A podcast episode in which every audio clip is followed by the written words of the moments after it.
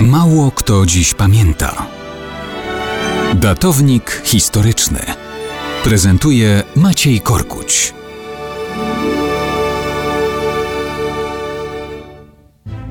Mało kto dziś pamięta, że 20 stycznia 1333 roku był niezwykle ważnym dniem w życiu księżnej Jadwigi Kaliskiej.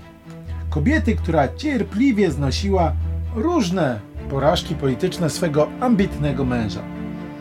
Była córką księcia gnieźnieńsko-kaliskiego Bolesława Pobożnego. Po mieczu była wnuczką piastowskiego księcia Wielkopolski Władysława Odonica. Jednak po kądzieli otrzymała w żyłach też krew królewską i cesarską. Była wnuczką króla Węgier Beli IV i prawnuczką cesarza nicejskiego Teodora.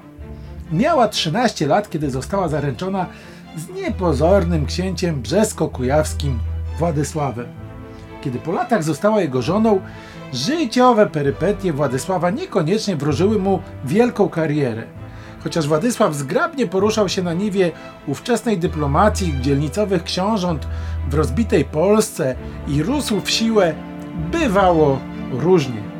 Śmierć opiekuna Jadwigi, dopiero co koronowanego na króla Polski Przemysła II, otwierała nowe perspektywy, ale kiedy zaczynał się wiek XIV, polski tron królewski objął władca Czech Wacław II, a mąż Jadwigi musiał chronić się ucieczką z kraju. Jadwiga z trójką dzieci zostaje, ale ukrywa się pozorując najzwyklejszą mieszczkę w kujawskim Radziejowie. Jest cierpliwa. Opatrzność to wszystko wynagradza sowicie. Książę Władysław wraca, zostaje władcą Małopolski, Kujaw i częściowo Wielkopolski.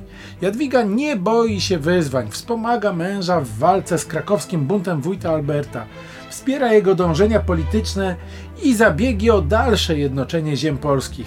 I w końcu 20 stycznia 1333 roku wraz z księciem Władysławem, zwanym Łokietkiem, zostaje w katedrze wawelskiej koronowana na pełnoprawną królową Polski.